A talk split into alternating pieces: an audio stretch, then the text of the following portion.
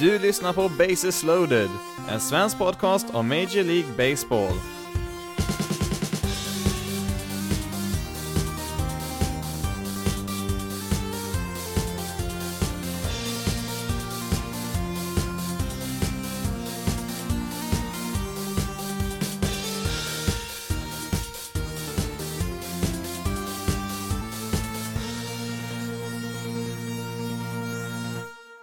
Och välkommen till veckans avsnitt av Bases loaded, en svensk podcast om Major League Baseball. Detta är avsnittet 33 som vi tillägnar Dennis Craig som den 18 april 1981 var domaren bakom hemplattan i vad som än idag är den längsta professionella baseballmatchen någonsin som varade i totalt 33 innings. Till den där lördagsmatchen då hade drygt 1700 personer tagit sig till McCoy Stadium i Pawtucket, eh, Rhode Island, men nästan ingen av dem skulle få se hur den här matchen skulle sluta den dagen. Man kan tycka att eh, två lag med sammanlagt 25 framtida MLB-spelare borde få ihop en hel del runs på 33 innings, men det skulle faktiskt bara bli fem stycken innan det hela var över. Den här matchen utspelar sig dock inte i MLB utan i International League, en av de två AAA-ligorna som finns och eh, det var då Rochester Red Wings och eh, Pawtucket Red Sox som spelade den här matchen. Red Wings var vid tiden farmarlag åt Baltimore Orioles men tillhör i nuläget ihop med Minnesota Twins och Pawtucket Red Sox är då inte helt oväntat Boston Red Sox farmarlag då i AAA. Det var bortalaget Rochester som slog till först här i matchen och tog ledningen med 1-0 i sjunde inningen, men eh, Pawtucket tog en sista chans här sen i den nionde inningen därför att kvittera till 1-1 och ta matchen till 24 extra innings. Inte mindre än 25 av spelarna som var med här i matchen eh, skulle sen gå vidare och eh, spela i någon utsträckning i MLB och några av dem hade ju väldigt långa och framgångsrika karriärer. Men det var båda lagens tredje basmän som var de kanske största profilerna här i matchen, eller ja, åtminstone de största framtida profilerna. För Rochester så spelade Cal Ripken Jr på positionen och för Pawtucket så spelar Wade Boggs, eh, två numera Hall of Famers eh, och i den 21 inningen så såg det ut som att matchen äntligen skulle ta slut och Rochester tog ledningen med 2-1 men just Wade Boggs där skulle faktiskt eh, driva in en run där för Pawtucket och matchen skulle fortsätta en stund till. Till och med Boggs lagkamrater var lite smått irriterade på honom här att han fick matchen att fortsätta ännu längre in här på natten och ja, tekniskt sett så fanns det faktiskt en regel här i ligan som sa att matcher skulle avbrytas om klockan passerade 10 i 1 på natten, men eh, det var det ingen som hade koll på där på arenan så att de fortsatte att spela en bra stund till där. Till slut där så lyckades eh, någon där på arenan eh, att få tag på presidenten i International League där någon gång efter klockan tre på natten på telefonen där och förskräckt där så beordrade ju presidenten där att matchen skulle brytas när den pågående inningen var över. Klockan stod då på sju minuter över fyra och ja, det började ju bli morgon där och ja, när 32 innings hade spelats var ställningen 2-2 med 19 tappra åskådare kvar i publiken som sen skulle få livstidsbiljetter till arenan som belöning för att de fanns kvar så länge där. En fotnot här är att nästa möte mellan de här två lagen då på söndagen var schemalagt till klockan 11 där på förmiddagen så att eh, det blev inte så jättemycket sömn för spelarna där innan nästa match. Nu kanske du tänker att det var ju 33 innings som matchen varade i och inte 32 och Eh, ja, det har du rätt i, men den sista inningen skulle spelas färdigt eh, först eh, två månader senare när de här två lagen hade en matchserie mot varandra igen. När matchen skulle återupptas där då, två månader senare, så var det faktiskt fullsatt på McCoy Stadium, över 5000 på läktaren med 140 journalister på plats, en del även från andra länder där för att bevaka den här historiska matchen.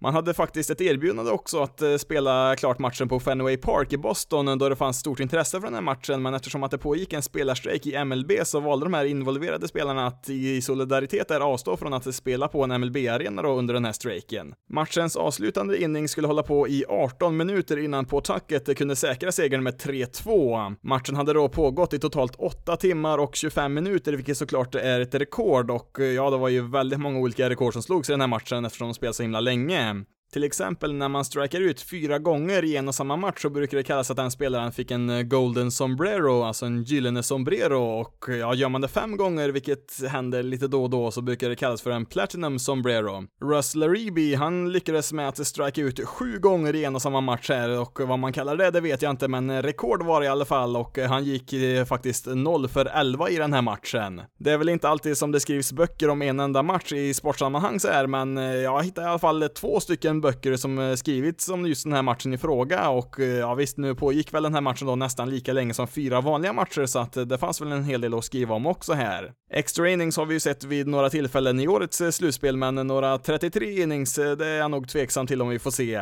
I veckans avsnitt ska vi kolla närmare på årets World Series-möte som det nu är klart att det blir mellan Houston Astros och Washington Nationals. Jag tänkte även börja summera säsongen 2019 med att kolla närmare på hur det faktiskt gick för 10 av lagen här under årets säsong, men vi börjar med årets slutspel först och främst.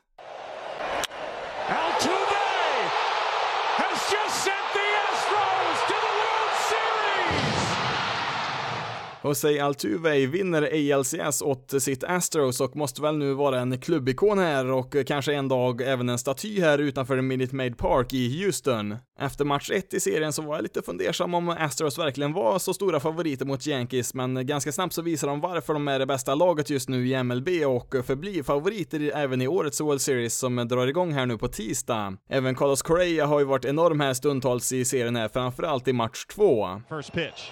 And Correa lines it deep to right field. Judges going back at the wall, looking up. See you later! See you later! See you later! See you later!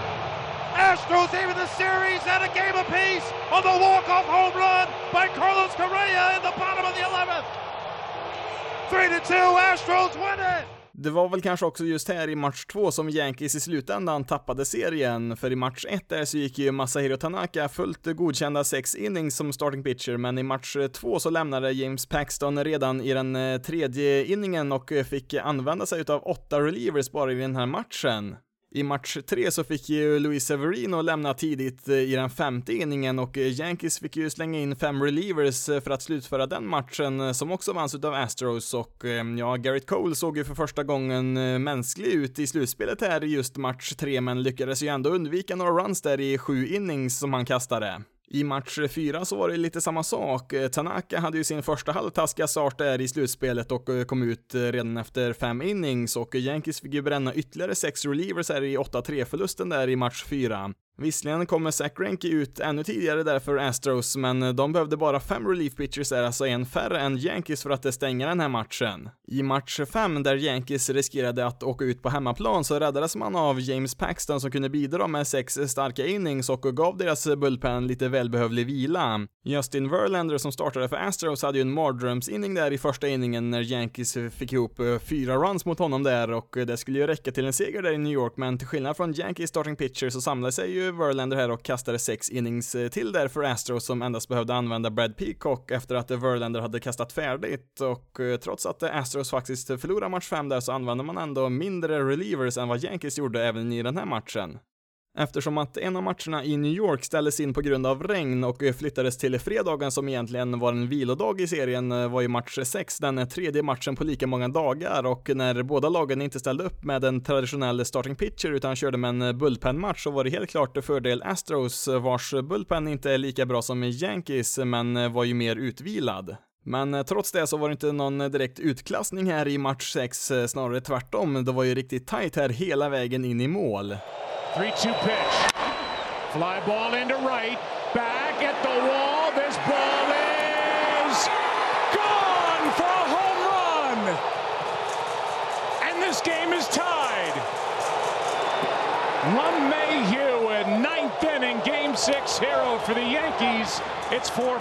Med kniven mot strupen såg det återigen ut som att DJ LeMayo skulle frälsa Yankees här med en two-run homerun i den nionde inningen som kvitterade matchen inför en chockerad hemmapublik där i Houston. Det såg ut som att det kanske skulle gå vägen här ändå för Yankees i måste-matchen och eh, kanske kunde de tvinga fram en match eh, 7 här när en av deras få utvilade relievers dessutom kom in här. Aroldis Chapmans slider kunde dock inte lura Jose Altuve som med två outs i den nionde inningen, även han slår iväg en two-run homerun och eh, säkrade Astros avancemang till en World Series för andra gången på tre år. När vi summerar serien så kastade Yankees eh, traditionella starting pitchers eh, 24 innings medan deras bullpen kastade 31, alltså en majoritet fick deras bullpen kasta och i slutändan så var det inte hållbart. För Astros så var ju siffrorna omvända med 30 utav 55 innings kastade utav deras starting pitchers eller i snitt då en extra inning per match. Även om Yankees hade tvingat fram en match 7 här på söndagen mot Garrett Cole där så hade det blivit oerhört tungt för Yankees att ladda om för en fjärde match på fyra dagar där med sin bullpen som man eh, trött ut ganska rejält där i match 6. Kan väl inte säga att Astros var sådär överlägsna i serien då det var flera väldigt jämna matcher, men det syntes att Astros var snäppet vassare här i år som de flesta trodde. Det har varit en väldigt imponerande säsong ändå här för Yankees, eh, framförallt med alla sina skador, men det räcker inte riktigt till här och eh, ja, man kan ju undra vart det här laget hade varit utan eh, DJ LeMayu här i år, eh, som bär det här laget under många stunder och eh, ja, han är ju helt klart eh, årets bästa free agent-värvning, det är han absolut. Gleyber Torres eh, fyller ju bara 23 år här på Lucia, men har ju ändå visat att han tillhör toppskiktet här i ligan och eh, Gio Urshela kom ju från ingenstans i år och har ju även han varit väldigt bra här i slutspelet. En annan positiv överraskning för Yankees i slutspelet eh, var ju deras eh, outfielder Aaron Hicks som inte för alls är jättelänge sedan övervägde att genomföra en Tommy John-operation i armbågen som skulle göra att han till och med skulle missa delar utav nästa säsong.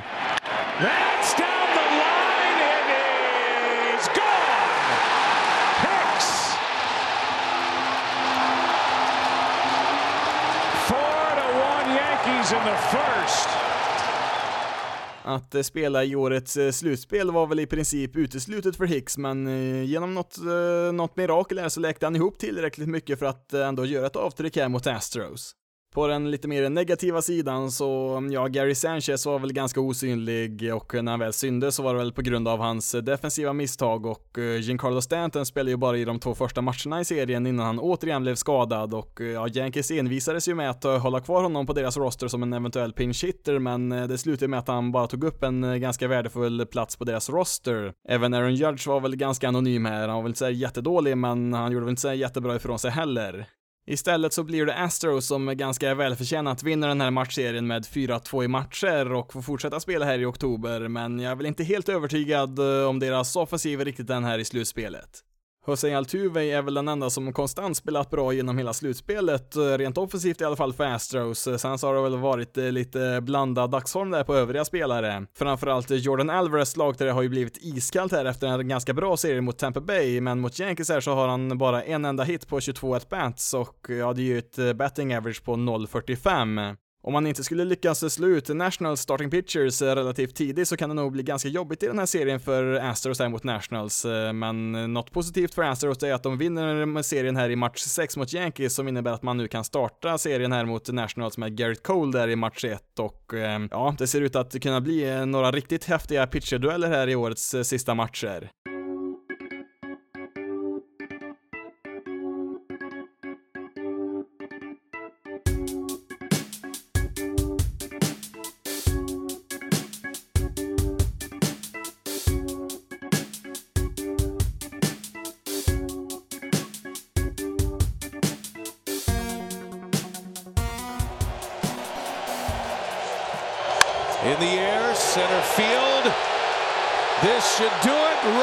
Davis will squeeze it, and there it is. The Washington Nationals are National League champions. There will be a World Series in DC.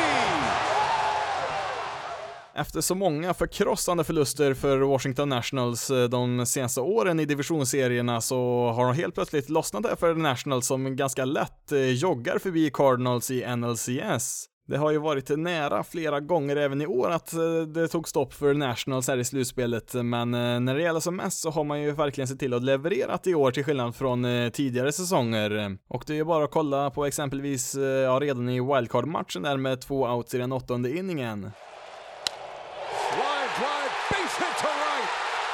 score one. That'll score two as the ball gets away from Grisham and right. That's going to score three runs. And the Washington Nationals have the lead. Sen så har vi med två outs i ett avgörande läge även i match fyra mot Dodgers. In the air field, hit pretty well. Bellinger goes back, leaping, it's gone! Ryan Zimmerman, a three-run shot! I extra innings sen i match 5 mot Dodgers så var det ju Howie Kendricks tur. This is deep to center field. Bellinger's back. It's a grand slam. Howie Kendrick with a 10th inning grand slam to break it open. Vidare sen till matchserien mot Cardinals där Kendrick var igång igen där redan i match 1 med två outs i slutet av den matchen. And Kendrick up the middle and a base hit for Howie Kendrick. In the score is Eden. Howie Kendrick strikes again. It's an RBI single. It comes with two outs, and it's 2 nothing Washington. Och till sist har vi Adam Eatons two-run double i match 2 där som mer eller mindre avgör den matchen. And Eden on the ground. That is past Goldschmidt. Down into the corner. Hits off the side wall. Adams will score. Here comes Turner. Throw comes to the plate, and Turner is in.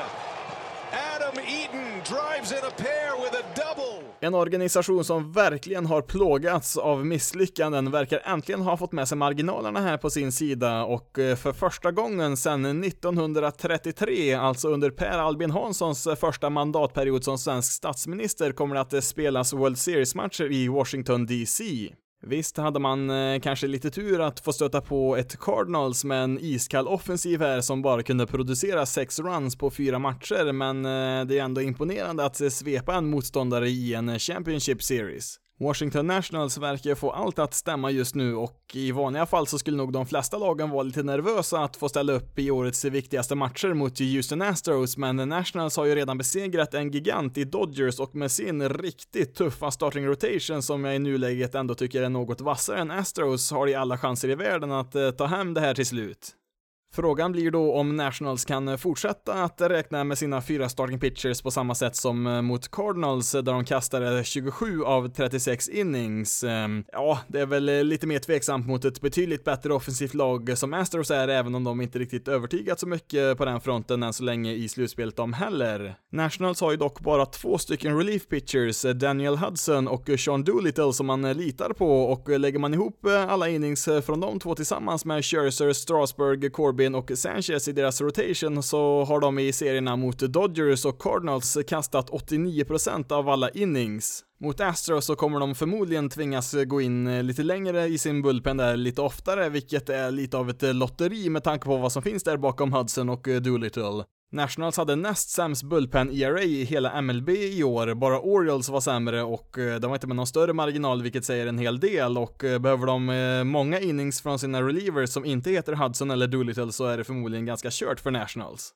Efter sin katastrofala start på säsongen där man hade ett record på 19-31 så var det ju tal på om eh, ja, vilka lag som deras eh, storstjärnor skulle kunna tänkas tradas till innan trade deadlinen men i slutet av maj där så började man komma igång riktigt rejält och eh, sen dess har man ju varit ett av ligans bästa lag om vi kollar på deras record. Faktum är att det bara finns ett enda lag som lyckas vinna en World Series efter att ha varit 12 matcher under 500 någon gång under en säsong och det var The Miracle Braves som vann 1914 års World Series i fyra raka matcher den gången. Boston Braves, eh, som de hette på den tiden, eh, spelade också på Fenway Park, eh, där man också säkrade den titeln mot Philadelphia Athletics, som efter en flytt till Kansas City på 50-talet till slut blev Oakland Athletics, eller Oakland A's då, som vi känner till dem som idag, där de har spelat sedan 1968. Det är väl inte helt officiellt än hur lagens starting pitchers kommer att radas upp, men förmodligen kommer match 1 vara Garrett Cole mot Max Scherzer och i match 2 Justin Verlander mot Steven Strasberg och sen i match 3 så har vi Zach Greinke mot Patrick Corbin.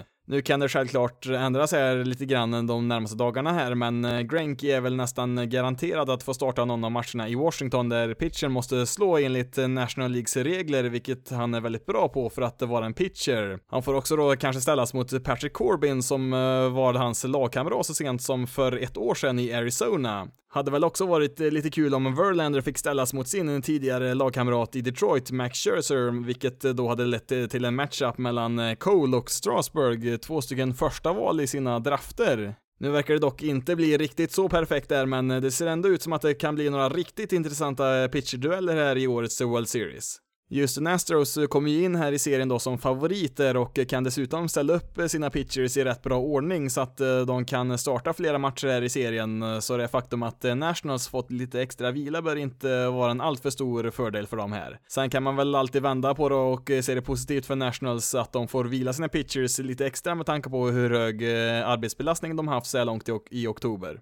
Som jag sagt tidigare så vill jag nog helst se Astros mot Dodgers i årets World Series, men eh, det här mötet eh, ser bara bättre och bättre ut ju mer jag kollar in båda lagen och jag tror absolut det finns eh, goda möjligheter för en riktigt bra och jämn serie här mellan de här två lagen, även om Astros då är favoriter. Men vem vet, eh, Juan Soto och eh, Anthony Rendon kanske kan eh, leverera en riktigt bra serie till här och ta den första World Series-titeln till Washington DC sen Washington Senators gjorde det 1924 mot New York Giants.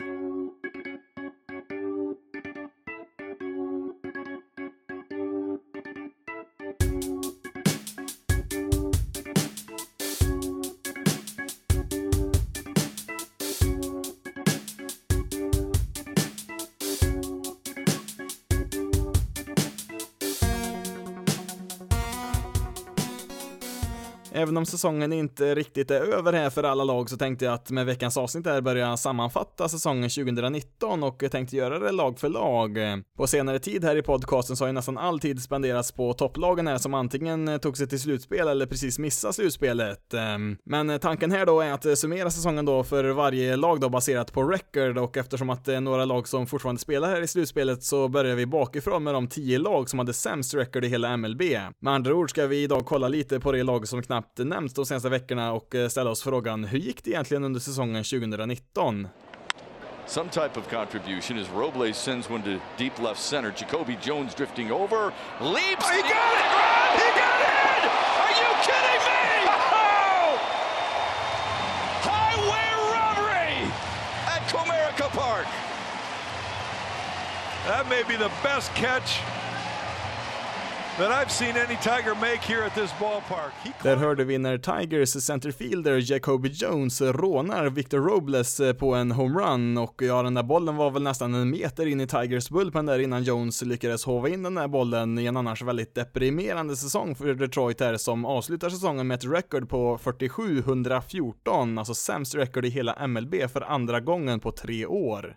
För varje lag här så hade jag tänkt att nämna tre saker där lite kort, eh, alltså tre kategorier, någonting bra, någonting dåligt och eh, ja, kanske någonting att hålla utkik på inför säsongen 2020. Ärligt talat så finns det väl nästan ingenting alls bra från den här säsongen för Tigers, utan vi får istället leta i minor League-systemet där för att hitta någonting positivt. Framförallt då i Double A så hittar vi under delar av säsongen i alla fall kanske så många som fyra framtida starting pitchers i Tigers. Först och främst då har vi dels eh, förra årets eh, första val i draften, Casey Mice, som tillsammans med Matt Manning var löjligt bra där under en period innan Mice eh, blev skadad där och spelade ganska sparsamt där under andra halvan av säsongen. Även Tariq Skubal och Alex Fado hade ett riktigt bra år där och det är mycket möjligt att alla de här fyra finns med i AAA nästa år och där därifrån så är det bara en fråga om när som de till slut får chansen att eh, spela på MLB-nivå. Det femte och sista namnet i Tigers framtida rotation kanske blir Spencer Turnbull som fick göra sin första säsong i MLB här och fick ihop en ERA på 4,6 eh, på 30 starter. Inte någon superprestation, men klart godkänt för sin första säsong i ett lag som dessutom är så dåligt som Tigers. Även Matt Boyd hade väl en del framgångar där inledningsvis i Tigers rotation i år, men även hans Jerry hamnade till slut eh, någonstans där kring 4,5. Som sagt så finns det inte så jättemycket positivt att eh, säga här, men det finns väl åtminstone lite ljuspunkter där när det gäller deras eh, pitching.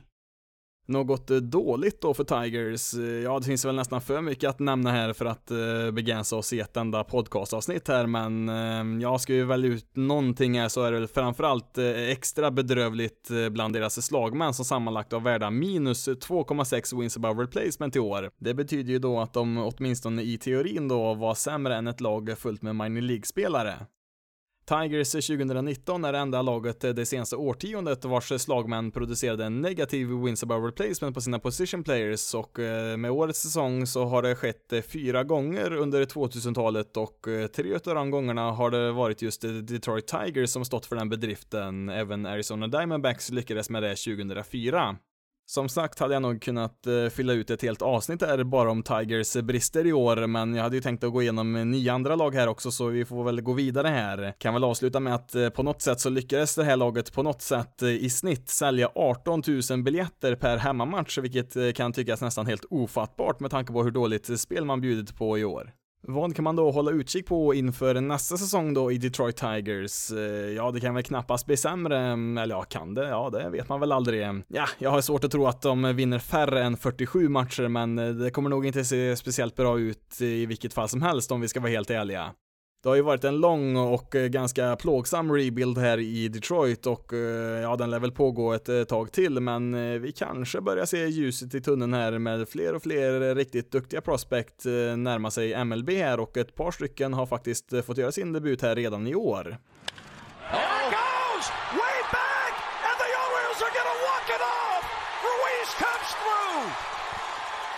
Home runs in back-to-back days and the Orioles win it. Det där är rösten på en man som har sett eh, sitt Baltimore Orioles eh, förlora väldigt mycket matcher de eh, senaste två åren, men ja, när man vänder och vinner på en walk-off homerun mot Houston Astros i en match som Justin Verlander startade i, så ja, då är det väl kanske ganska lätt att uppnå en känsla av extas där, även om matchen är ganska betydelselös. Detta var ju då en av de 54 matcherna som Orioles vann 2019, vilket innebär att man också förlorade 108 matcher. Om vi ska kolla på något positivt för Baltimore så, um, ja, till skillnad från Tigers så ser det ut som att Orioles har hittat några oslipade diamanter här i år. Hanser Alberto på deras infield och Anthony Santander i deras outfield fick för första gången i sina karriärer chansen att eh, spela regelbundet och ser åtminstone ut att eh, ha goda möjligheter att eh, få göra det i framtiden också. Detsamma kan man säga om deras starting pitcher John Means som fick 27 starter i år med en ERA på 3,6 som gör honom till lagets klart bästa pitcher. Om vi kollar på det som varit dåligt i år så är det väl kanske inte så jättesvårt för John Means att eh, ta titeln som lagets bästa pitcher då Orioles hade sämst ERA i hela MLB bland sina pitchers och tillät överlägset flest homeruns i år. Det tidigare rekordet för flest antal tillåtna homeruns under en säsong kom 2016 när Reds tillät eh, 258 stycken och eh, Orioles krossade ju det rekordet och passerade drömgränsen på 300 stycken, eller ja, mardrömsgränsen är väl lite mer passande då det totalt blev 305 tillåtna homeruns. Nu var det väl i och för sig inte mindre än fem lag som antingen tangerade eller passerade. Det tidigare rekordet där bara den här säsongen, men näst sämsta lag var ju Colorado Rockies som tillät eh, 270 stycken, vilket är en ganska stor skillnad. Det här är ju bara det andra året på vad som förväntas bli en ganska lång rebuild, framförallt med tanke på att det är först i år som de börjat delta på den internationella marknaden. Tidigare så har de ju avstått från att värva internationella spelare främst från Karibien och Sydamerika, vilket gjort att de missat en hel del talanger där och måste bygga upp sitt scoutnätverk i de länderna där från grunden. Vad ska man ha koll på då inför nästa år? Ja, Mike Elias eh, som tidigare jobbat i Astros front office styr ju numera Orioles eh, sedan eh, början på den här säsongen och ja, han hoppas väl kunna överföra de här stora framgångarna som Astros haft till Baltimore här på sikt. Vi har ju som sagt fått se ett par spelare utvecklas här i år och kanske får vi se några fler okända namn här ta ett steg framåt även nästa säsong. Trey Mancini hade ju sin klart bästa säsong i karriären här 2019 och eh, har ju goda förutsättningar att eh, förbli lagets bästa spelare här flera år framöver om de inte tradar bort honom. Han har ju tre år kvar innan han blir free agent eh, så att det finns givetvis mycket värde att få här i en bytesaffär med så många år av kontroll men samtidigt så finns det väl kanske ett behov här för hemmapubliken, de lojala få som finns kvar där som tittar på det här laget fortfarande att få ha kvar minst en spelare som kan betraktas som en stjärna. Men i alla fall så ska vi nog inte inte förvänta oss speciellt mycket nästa säsong eh, då jag tror att det blir en hel del förluster även då. Here's a 2-2 pitch. Oh yeah. Call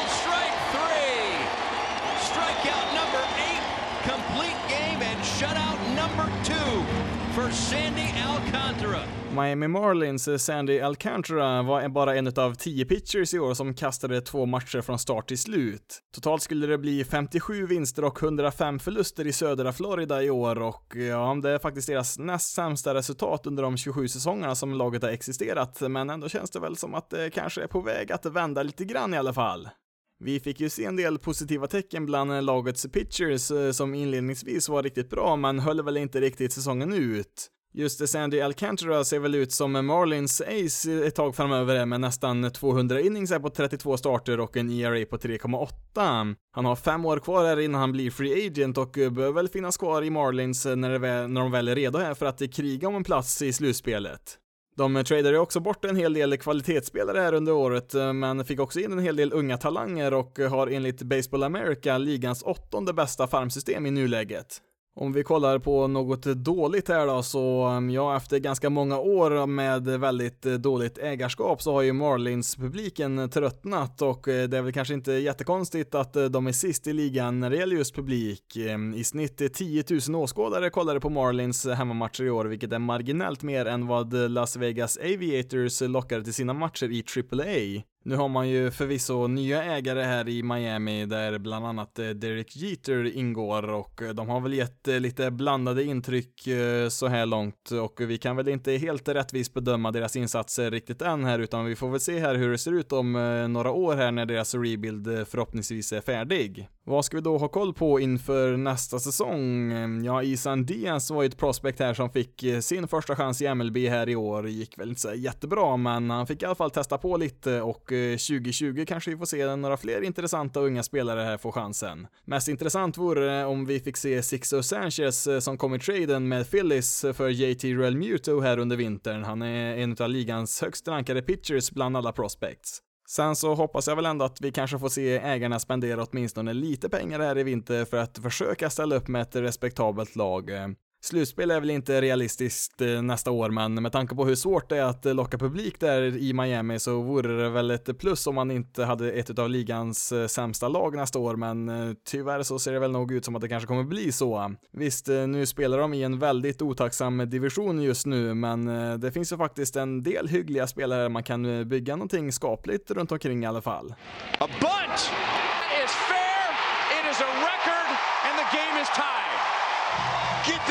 ball for him. What a smart play that was.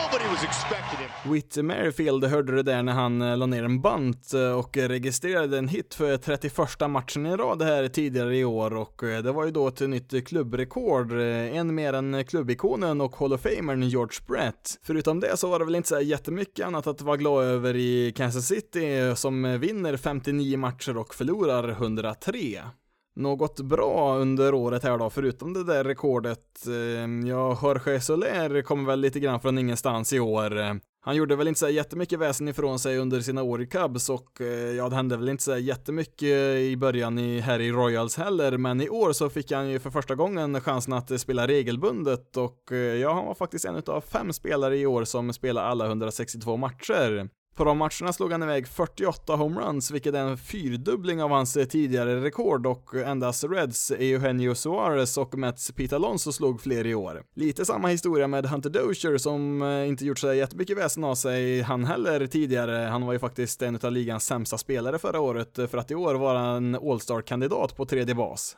Att det skulle bli en dålig säsong i år var väl de flesta överens om, eh, men en del trodde väl också att eh, det kunde bli lite intressant att eh, följa laget med tanke på ett flertal blixtsnabba spelare på deras roster som Billy Hamilton och Adalberto Mondesi. Det pratades ju till och med om att de eventuellt skulle kunna nå 200 stolen bases i år som lag, vilket endast skett en gång på 2000-talet. Hur många blev det då till slut för Royals? Ehm, jo, 117 stycken blev det till slut, vilket inte ens var flest i MLB, då Rangers hade 131. Mondesi fick väl ihop sina 43 stolen bases, vilket är bra. Det var ju näst bäst i hela MLB bakom Mariners Malek Smith, men efter honom så var det ganska stort avstånd där på deras roster. Som sagt så visste vi att det skulle, ja, att det inte skulle se speciellt bra ut i år för Royals, men eh, man lyckas ju inte heller sådär ex exceptionellt bra i den enda kategorin som folk var intresserade av heller. Inför nästa säsong då så, mm, ja, deras manager sedan 2010, Ned Joost, valde ju att eh, pensionera sig efter den här säsongen och eh, ska ju då få en ny ersättare där. Största favoriten till det jobbet verkar ju vara för detta Cardinals-spelaren och tränaren Mike Metheny som jobbat i organisationen det senaste året. Det gick väl inte helt smärtfritt, eh, framförallt mot slutet där av hans eh, session där som manager i Cardinals, men enligt den rapportering som gjorts på sistone så verkar det som att han är den klart största favoriten eh, till det jobbet. Tyvärr för Royals del så ser det väl ut som att eh, det kommer bli en ganska lång rebuild det här. Eh, deras farmsystem ser lite tunt ut och eh, de bra prospects som man har ligger en bra bit ifrån MLB i nuläget. Intressant blir då att följa hur deras nya ägare kommer att agera här. De spelar ju inte i någon speciellt stor mediamarknad och har väl traditionellt sett inte spenderat så jättemycket pengar, men vi får väl se om det blir någon förändring på det här nu framöver då med sina nya ägare. And that's a fair ball down the right field line. Guerrero is on his way to second base with his first major league hit. 2019 skulle ju bli Vladimir Guerrero Juniors år, men eh, ja, det blev väl inte riktigt det. Men eh, i varje fall så fick vi se flera unga lovande prospects göra sin MLB-debut i år för ett Blue Jays som vann 67 matcher och förlorade 95. Istället var det väl Kevin Biggio och framförallt Bo Bichette som hade bättre resultat i år under sina rookiesäsonger. Vi fick ju se ett framtida infield där i Toronto som kommer att domineras av tre söner till före detta MLB-spelare varav två är invalda i Hall of Fame. Nu fick ju Bichette i och för sig bara spela 46 matcher i år, vilket vi inte kan dra för mycket slutsatser kring, men han var väl egentligen allt som Blue Jays-fansen hade hoppats att Guerrero skulle vara omedelbart där i sin debut. 311, 358, 571 i slashline där med en VRC plus på 142 blev det för Bichette som radar upp hur mycket hits som helst där inledningsvis. Det är väl eh, tveksamt om han kan fortsätta spela riktigt sådär bra under en hel säsong, men eh, ja, det är i alla fall uppmuntrande för ett Blue Jays som inte förlorat så här många matcher på nästan 40 år. Något dåligt då? Ehm, ja, jag tvekar lite att eh, ta Guerrero här, men eh, han var ju så extremt hypad här redan förra året som MLBs bästa prospect eh, sen A-Rod i början på 90-talet och eh, vi fick ju se glimtar av vad han kan bli och eh, han har ju, hade ju en stor show där vid Home Run Derbyt, men eh, sammanlagt så var det ju en besvikelse i år. 2.72, 3.39, 4.33 är väl inte en dålig slashline för en eh, 20-årig rookie, men att eh, producera mer eller mindre som en genomsnittlig slagman i MLB är väl inte heller riktigt eh, tillräckligt för en spelare med hans förväntningar. Jag skulle inte säga att jag är orolig för Guerreros framtid än så länge här, men han har ju en del att jobba på här inför nästa säsong. På tal om nästa säsong då så mm, finns det ju en hel del ekonomiska muskler i Toronto när de väl är villiga att spendera och eh, det kommer de behöva göra för att eh, komplettera deras unga lovande position players. Jag är väl inte helt säker på att det är just den här vintern som man kommer att eh, spendera och ja, man saknar ju framförallt vassa pitchers i sitt farmsystem. Nate Pearson är ju nästan två meter lång pitcher med en fastball en bra bit över 100 miles per hour och eh, ja, han är ju riktigt intressant och eh, lär väl säkert få debutera också någon gång nästa år, men eh, därefter så är det lite tunt på lovande pitchers i organisationen och de kommer nog behöva leta efter externa lösningar där. I övrigt så är väl det mest intressanta med laget att eh, följa just deras yngre förmågor där som ska ta laget där tillbaka till slutspel här inom en ganska snar framtid, eh, hoppas man väl i alla fall. Eh, de lär väl fortfarande vara bättre än Orioles där i divisionen nästa år, men ser väl inte hur de ska kunna hota varken Red Sox, Rays eller Yankees där, så att ja, det blir nog en del förluster även nästa säsong. Well, the great Ichiro Suzuki stays in this game, and it is a tie game. The whole thing is changing moment by moment because this is a this is a big league game that the Mariners are trying to win. And now, wait a minute, Scott Service has come out, and the Mariners players are going to gather. This will be the moment.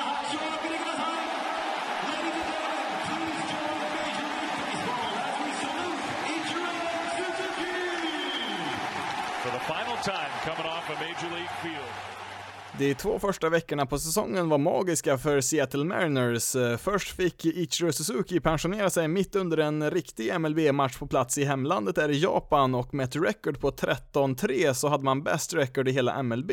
Inte helt oväntat skulle det inte hålla speciellt länge då man redan den 10 maj var under 500 och skulle till slut avsluta säsongen sist i divisionen med ett record på 68-94.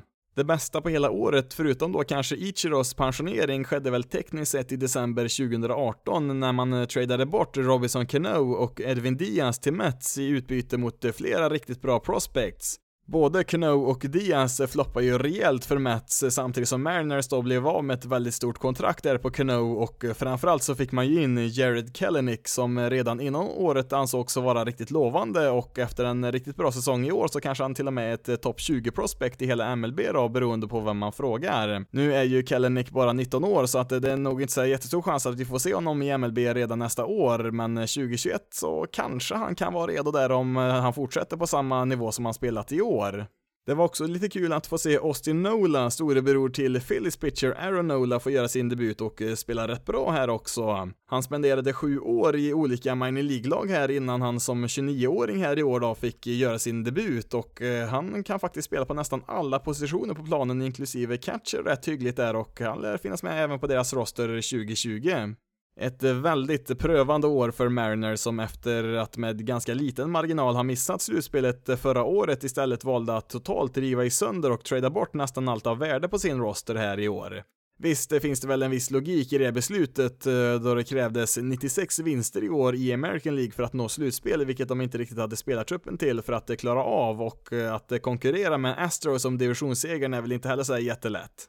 Det finns nog ganska få supportergrupper som är så plågade som Mariners-fans vars slutspelstorka, om det vore en person, kunde ta körkort i år eftersom att de inte spelat i oktober sedan 2001, eh, för övrigt samma år som Ichiro gjorde sin MLB-debut. Det finns ju också ekonomi att satsa en hel del här och eh, visst har han spenderat en del genom åren men eh, på något sätt så har man ju inte lyckats ens ta sig vidare till en wildcard-match de senaste åren. Inför sin rebuild här då så sa ju lagets eh, general manager Jerry DePoto att eh, de skulle ta ett steg tillbaka här då i år och vara tillbaka i toppen om ett eller två år och eh, även om man kan tycka att beslutet var vettigt att ge sig in i en rebuild här så kommer det ju dröja betydligt längre än 2021 innan vi får se Mariners på allvar hota igen om en slutspelsplats.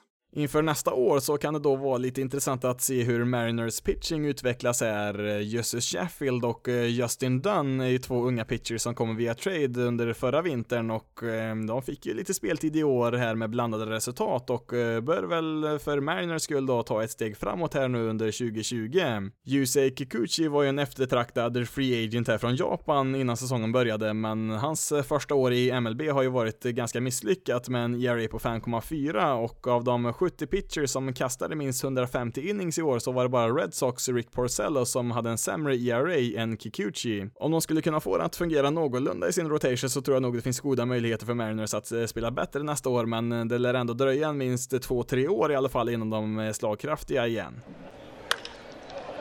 And in the air to right center field, toward the wall, and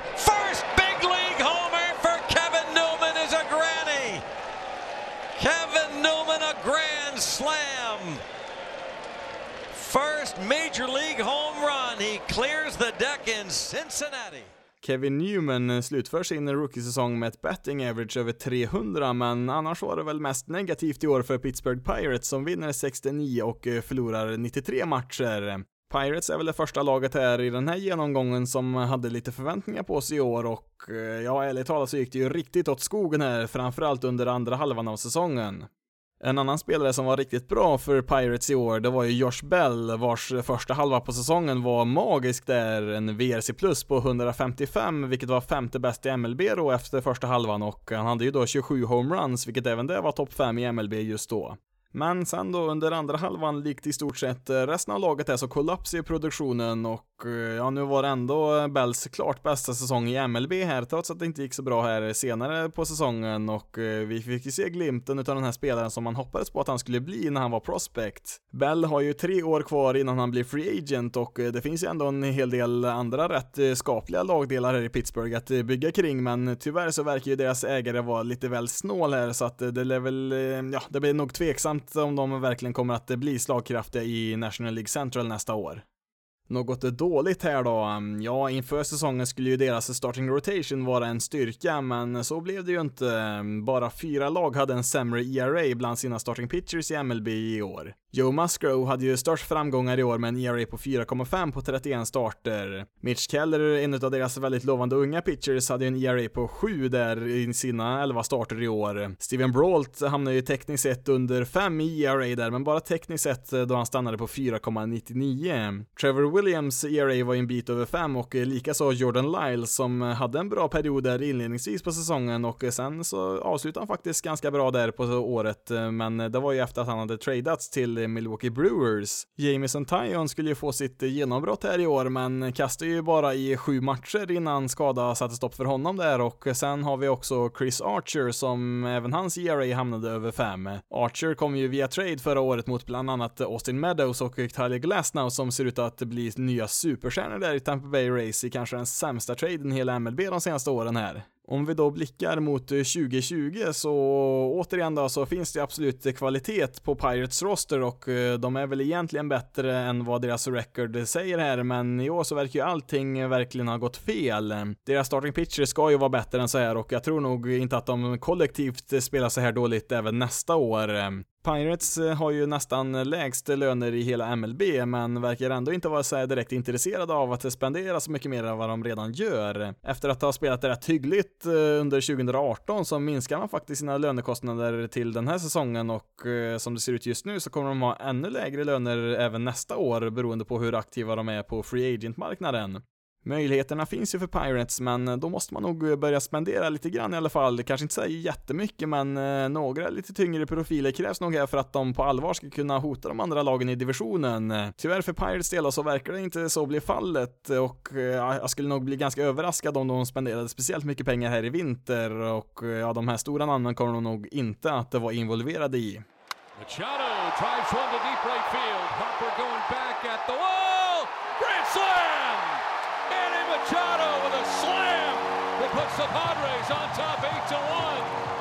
Manny. Manny Machado fick sina 300 miljoner dollar här i vinter och eh, där hörde du när han slog iväg en grand slam över huvudet på Bryce Harper, den enda spelaren som fick ett större kontrakt än honom på försäsongen. Eh, dock var det väl inte riktigt en så bra säsong som man hade hoppats på för Manny Machado och eh, framförallt inte för Padres som vinner 70 men förlorar 92 matcher i år. Det positiva för Padres är att de är ett lag på uppgång och även om man inte riktigt eh, fick med sig resultaten här i år så ehm, får man ändå vara väldigt nöjda med Fernando Tatis Jr och Chris Parak som båda fick chansen här från opening day utan att deras eh, service time blev manipulerad. Tatis fick visserligen bara spela 84 matcher i år på grund av lite olika skador men såg ju riktigt bra ut när han väl var frisk och eh, kanske var den mest underhållande spelaren i hela MLB 2019. Chris Paddock såg ju riktigt dominant ut eh, framförallt i början av säsongen. Sen gick det väl lite sämre här senare på året här, men med en ERA på 3,3 på 140 innings under sin eh, debutsäsong så mm, ja, då får man nog ändå vara nöjd som sagt. Ehm, Paddock hade ju en övre gräns på hur mycket han fick kasta i år på grund av skador förra året, men eh, med ett lyckat 2019 bör han nog kunna kasta upp mot en 200 innings nästa år som är lagets ace där om det inte uppstår några nya skador. Om vi då kollar på det lite sämre här under året så, um, ja, Tatis och Paddock är ju redan nu stjärnor i MLB, men Padres imponerande farmsystem är väl inte riktigt färdigt här med sin utveckling och eh, det finns ju en hel del hål att eh, fortfarande täcka upp. Ehm, för att eh, täcka en del av de här hålen så har man ju varit väldigt aggressiva på free agent-marknaden två år i rad, då man först värvade Eric Hosmer på första bas där med ett stort kontrakt och sen då även Manny Machado då inför årets säsong. Under sina två första säsonger i Padres har ju Hosmer varit värd sammanlagt minus 0,5 wins above replacement och haft en VRC plus under 100 båda de här två åren. Det är helt klart alldeles för dåligt för en spelare som får 18 miljoner dollar per år och eh, kommer fortsätta att få det till 2025. Machado hade ju rent objektivt en helt eh, okej okay säsong. 2.56, 3.34, 4.62 som slashline med en VRC plus på 108 och 3.1 i wins above replacement. Får man betalt 30 miljoner dollar per år så måste man dock producera betydligt bättre än så, vilket han gjort större delen av sin karriär. Nu är det ju bara år ett utav tio där för Machado och eh, med en hel försäsong där han vet vart han eh, kommer att spela nästa år kanske förberedelserna blir lite bättre för nästa säsong då, men eh, han och framförallt då Hosmer måste ju prestera bet betydligt bättre med tanke på att det finns begränsat med pengar att spendera i San Diego. Inför nästa säsong då så, mm, ja det finns ju som sagt väldigt mycket ung talang i Padres system, men deras pitching kommer ju dröja ett tag innan de är redo där att hota på allvar där i National League West. Mackenzie Gore är ju ett av MLBs bästa pitching prospects och han fick ju prova på att spela i AA i år men eh, lär nog inte dyka upp på lagets MLB-roster förrän möjligtvis då sent på säsongen då 2020 för att eh, testa på lite men han är nog inte helt redo förrän ja, först 2021 då om hans utveckling fortsätter. Eric Lauer och Joey Lucchese hade ju ett hyggligt 2019 där i deras rotation, men de behöver ju ändå minst en eller två starting pitchers till där för att ta plats i toppen av deras rotation där tillsammans med Paddock där för att ta nästa steg. Eh, blir intressant här att eh, se om man för tredje året i rad väljer att eh, värva ett stort namn i Free Agency och eh, om de gör det så lär det vara en starting pitcher man satsar på där, för det är verkligen det man behöver just nu. Ett annat alternativ är ju att de hittar en trade att göra här, för de har ju som sagt väldigt mycket prospects och kan väl trada till sig i princip vilken spelare de vill om de vill offra de spelarna som krävs och ja, får de in en riktigt bra starting pitcher och kanske även en hygglig starting pitcher till där så kan det ju börja se ganska intressant ut för Padres nästa år.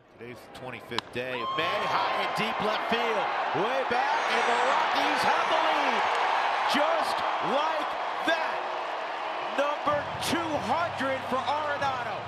En annan spelare som fick bra betalt i vintras var Nolan Arenado som fick 260 miljoner dollar på åtta år, men han spelar i alla fall på sin förväntade nivå i år. Det gjorde däremot inte Rockies som lag där och eh, bara ett år efter att man tvingat fram en 163 match där mot Dodgers för divisionstiteln slutar de i år med ett rekord på 71 vinster och 91 förluster, endast en vinst över sista platsen. Vad har sett bra ut då i år för Rockies? Eh, ja, inte sådär jättemycket för ett lag som man åtminstone trodde hade chansen att nå en wildcard-plats i år. Nolan Arenado som sagt fortsätter ju att spela på samma höga nivå som vi förväntat oss och eh, Trevor Story på shortstop eh, var väl även han bra i år, men därefter så ser det väl lite värre ut. Ehm, positivt också att John Gray, deras starting pitcher, kommer tillbaka starkt efter en bedrövlig säsong förra året. Hans ERA gick ner från 5 till 3,8 den här säsongen och ja, kan han ligga kvar där så kommer han nog att vara väldigt värdefull här framöver. Vad var det då som gick dåligt? Ja, det var en hel del, men ja, efter en riktigt bra säsong 2018 med slutspel där så gjorde man ju inga större förändringar på sin roster då inför årets säsong där, men ja, man värvade in Daniel Murphy där som free agent, vilket blev ett riktigt bottennapp.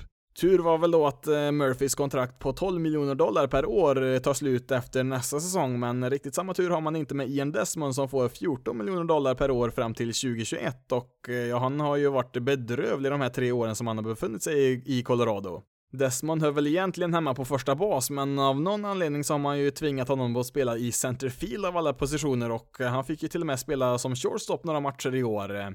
Sen så har vi då Kylie Freeland som eh, speglar väl lite grann eh, bilden av Rockies här under de senaste två åren. Han hade ju ett stort genombrott eh, 2018 som få hade förväntat sig och hade ju enorma förhoppningar på sig inför årets säsong, men det gick ju ganska snabbt ut för där. Freeland spelade ju så dåligt att han fick göra en del matcher i AAA där hans ERA landade på nästan komiska 8,8 och hans ERA på 22 starter i MLB landade på 6,73, vilket inte var så mycket bättre det heller.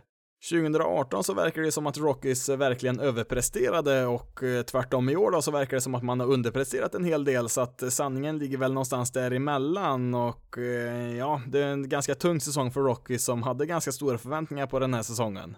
Nästa år då så, ehm, ja, då kan man ju undra hur Rockys pitching-situation kommer att se ut. Eh, 2018 såg det ut som att man efter nästan 30 år på hög höjd i Denver kanske äntligen hade löst gåtan eh, hur man eh, får till bra pitchers. Som bekant tog man istället ett rejält kliv bakåt på den fronten i år och frågan är om man är tillbaka på ruta ett igen när det gäller att utveckla sina pitchers. Frågan har ju ställts många gånger förut och är ju fortfarande värd att ställa om det verkligen går att utveckla bra pitchers kontinuerligt där på hög höjd i Denver. Det är ju den stora frågan där för John Gray, Kyle Freeland och Herman Marquez som alla tre har visat att de kan kasta riktigt bra på course Field men de har dock inte lyckats visa det under flera år i rad. Tyvärr så ser det väl inte ut som att Rockies kommer att vara så jätteaktiva i Free Agency här nu under vintern. De ligger väl lite grann på gränsen på vad de vill spendera och eh, som det ser ut just nu så kommer deras lönekostnader faktiskt att öka med sin befintliga roster här inför nästa år så att eh, jag tror nog inte att man kommer vara med och bjuda på de här storspelarna i årets Free Agency. Tror nog att det kommer bli tufft att konkurrera om slutspelsplatser nästa år då såvida inte deras pitchers då helt plötsligt vaknar till liv där igen men eh, ja, det ser väl ut att bli ett ganska tråkigt 2020 där också i Colorado. Ground ball to second base. Rent Hefel falls down, picks it up, fires the first. The Angels have no hit. The Seattle Mariners. On a night where the Angels honored Tyler Skaggs, every single Angel player wearing his number and name on the back of their uniforms. A no-hitter tonight. Det är väl lite temat bland de tio sämsta lagen här att eh, allt, eller åtminstone väldigt mycket av det som kunde gå fel i år gjorde det och ännu mer så för Los Angeles Angels eh, som förutom ett record på 72-90 förlorade Tyler Skaggs som eh, tragiskt gick bort här under sommaren. Men vad gick bra då för Angels i år? Ja, Mike Trout är ju fortfarande Mike Trout, vilket såklart är positivt och man såg ju till eh, att han blir kvar där i många år framöver med hans jättekontrakt där. Tommy LaStella tradades från Cubs till Angels inför årets säsong där och eh, få hade nog räknat med att eh, han skulle göra det så här bra. 295, 346, 486 var hans slashline med en VRC plus på 122. Han var ju en bänkspelare under sina år i Cubs där som fick spela lite då och då och han får ju sitt genombrott här i år när han för första gången i karriären får spela regelbundet. Ehm, synd bara att han skadade sig precis innan All-Star-matchen som han inte kunde spela då och eh, samma skada då begränsade honom till endast 80 matcher i år. Även hans lagkamrat på deras infield, David Fletcher, tog ju ett rejält kliv framåt. Eh, kanske inte någon sån här offensiv kraft direkt, men spelade minst 39 matcher på vardera andra bas, tredje bas och shortstop under året och ja, han hade väl ett gäng matcher även i deras outfield, så att han är en väldigt flexibel spelare man har där. Om Fletcher, Lastella och Andrelton Simmons får vara friska där en hel säsong så ser det ju riktigt bra ut på deras infield. Vad är det då som har gått mindre bra i år? Ehm, ja, ingenting kan väl egentligen mäta sig med Tyler Skaggs dödsfall där på grund av hans eh, missbruk av smärtstillande medel, något som verkar ha pågått i flera år enligt eh, nya rapporter. Det kom också ut att en anställd i Angels organisation, Eric Kay, som också hade problem med missbruk, eh, har hjälpt eh, Skanks att få tillgång till de här preparaten som används som smärtstillande inom sjukvården. Och eh, detta skulle ha pågått i flera år innan Skanks gick bort här då i somras. Och enligt Kay så fanns det minst fem andra spelare som han eh, trodde missbrukade diverse piller när de spelade för Angels. Enligt en överenskommelse då mellan de här två, Kay och Skanks, så skulle då Kay skaffa fram piller både för sig själv och för Skanks då. Och Skanks skulle då ha betalat kostnaden då för båda två. Enligt Kay så ska han ha gett Skanks eh, några piller här bara ett par dagar innan han gick bort här, men säger också att han inte trodde att det var specifikt de pillren som var i Skanks kropp eh, när han dog där och eh, ja, det är givetvis omöjligt att veta om det stämmer eller inte. Frågan blir ju då hur många andra i Angels organisation som visste om detta och ehm, ja, det råder väl lite delade meningar om det i nuläget och ja, Kay säger att han har sagt det till minst ett par andra personer i Angels organisation där som nekar till detta och det är säkert bli en rättsprocess där som möjligtvis kan leda till ganska stort skadestånd där om Angels eh, försökte mörklägga detta. Vi lämnar ett väldigt tungt år både på och utanför planen för Angels och ser ändå med lite optimism mot säsongen 2020.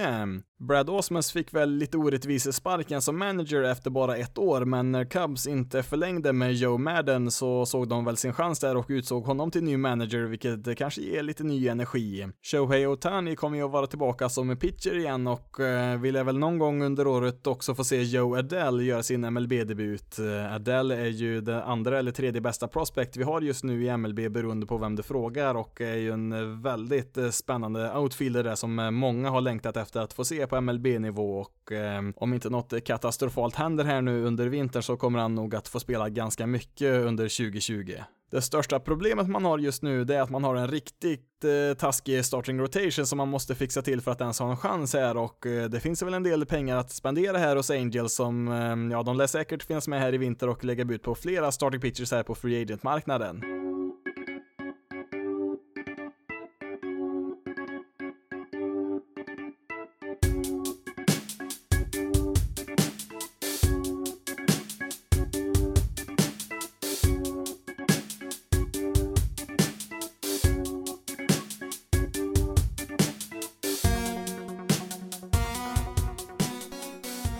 Ska vi ta veckans bästa och sämsta, men först så tar vi veckans statistik. I match 6 där mellan Yankees och Astros så startade Brad Peacock för Astros och blev därmed historisk. Ehm, han avslutade nämligen också match 5 för Astros och eftersom att match 6 spelades dagen efter var det första gången sedan 1924 som en spelare i slutspelet avslutade en match för att dagen efter starta nästa match i serien. Han är för övrigt bara den fjärde spelaren i hela MLB-historien att lyckas med den bedriften.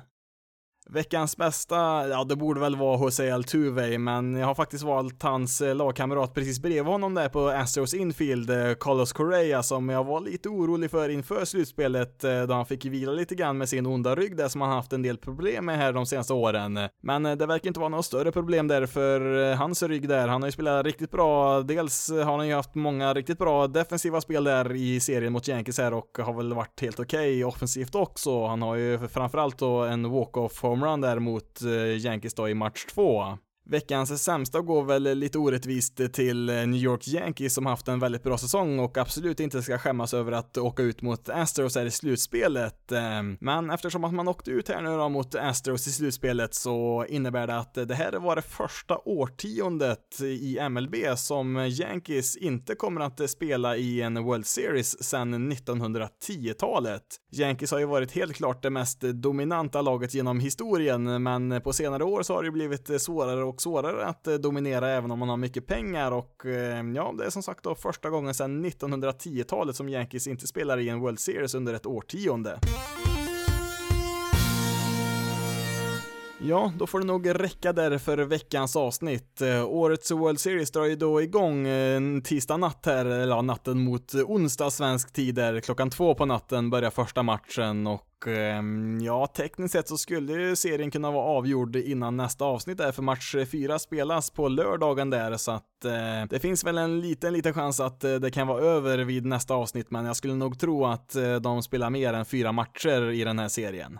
Tyvärr så startar ju samtliga matcher klockan två på natten svensk tid, vilket kan vara lite tufft att sitta upp och titta på och Eh, ja, man får väl göra sina uppoffringar om man verkligen vill se det live. Eh, jag själv har väl lite tur att jag jobbar som lärare och eh, har ett höstlov som börjar på fredag där när match tre spelas, så att jag har väl åtminstone hyggliga chanser att hänga med i en del matcher där. Sen kanske inte blir från första pitch där, utan det kanske blir lite ställa klockan lite tidigt där på morgonen och hänga med mot slutet istället. Men men, i vilket fall som helst, nu är det bara sju matcher kvar som mest på den här säsongen beroende på hur långt den här serien går. Sen får vi då vänta hela vintern och hela vägen till slutet utav mars innan det börjar spelas riktiga matcher igen, så att det, det gäller väl att njuta så mycket man kan här nu utav de här sista matcherna på året.